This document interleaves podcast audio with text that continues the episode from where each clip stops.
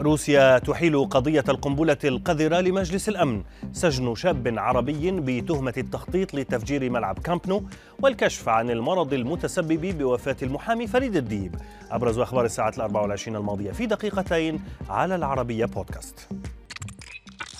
من جديد عادت روسيا للتأكيد على تحذيراتها من أن كييف تستعد لاستخدام قنبلة قذرة في أوكرانيا مشيرة إلى أنها ستطرح القضية على مجلس الأمن الدولي خلال اجتماع مغلق. وفيما يرفضها الغرب وأوكرانيا هذه التحذيرات الروسية بوصفها كاذبة. قال السفير الروسي لدى الأمم المتحدة في رسالته لمجلس الأمن إن موسكو ستعتبر استخدام نظام كييف للقنبلة القذرة عملا من أعمال الإرهاب النووي.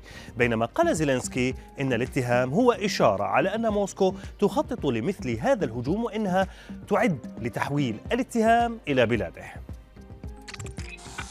بعد اتهامه بالتخطيط لتفجير ملعب كامب نو خلال مباراة الكلاسيكو بين برشلونة وريال مدريد عام 2020 قضت محكمة إسبانية بالسجن ثلاث سنوات على شاب من أصول عربية. صحيفة محلية أوضحت أن الشاب محمد ياسين عمراني المتهم بالانتماء لتنظيم داعش وفقا لتقريرها كان قد خطط لإفساد الكلاسيكو عبر استخدام طائرة من دون طيار لتفجيرها داخل الملعب الذي يعد معقل النادي الكتالوني مشيرة إلى أن عمراني اعترف بالذنب خلال خلال الأسئلة التي وجهتها إليه المحكمة.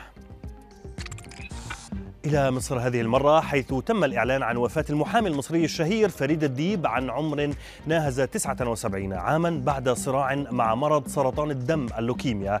وفي تغريدة عبر حسابه على تويتر قدم علاء مبارك نجل الرئيس الأسبق حسني مبارك العزاء في وفاة فريد الديب الذي قال آه، وكان محامي آه، أسرة مبارك قائلا لا ننسى وقفة الرجل مع الأسرة في وقت انسحب فيه آخرون وكان الديب تولى الدفاع عن العديد من القضايا الشهيرة على مدار سنوات مسيرته المهنية أبرزها توليه مهمة الدفاع عن مبارك ونجليه.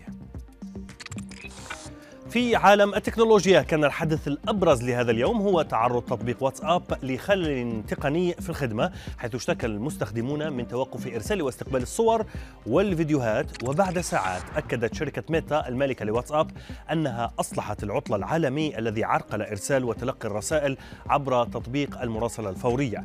وقال الناطق باسم الشركة الأمريكية لوكالة فرانس بريس لقد حللنا المشكلة ونعتذر عن أي إزعاج دون أن يذكر أي تفاصيل حول ما حدث.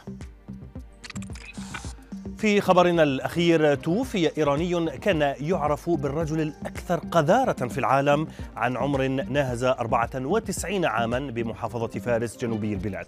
تقارير محلية أوضحت أن الرجل المكنى عمو حاجي لم يستحم على مدى أكثر من نصف قرن خشية أن يؤدي ذلك إلى إصابته بالمرض.